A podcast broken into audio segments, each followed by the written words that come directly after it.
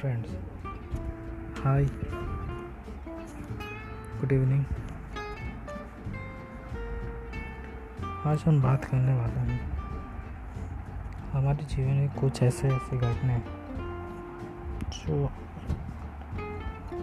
बहुत टाइम हमें डिमोटिवेट कर देती है।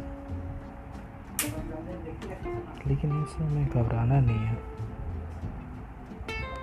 बहुत समय होता है।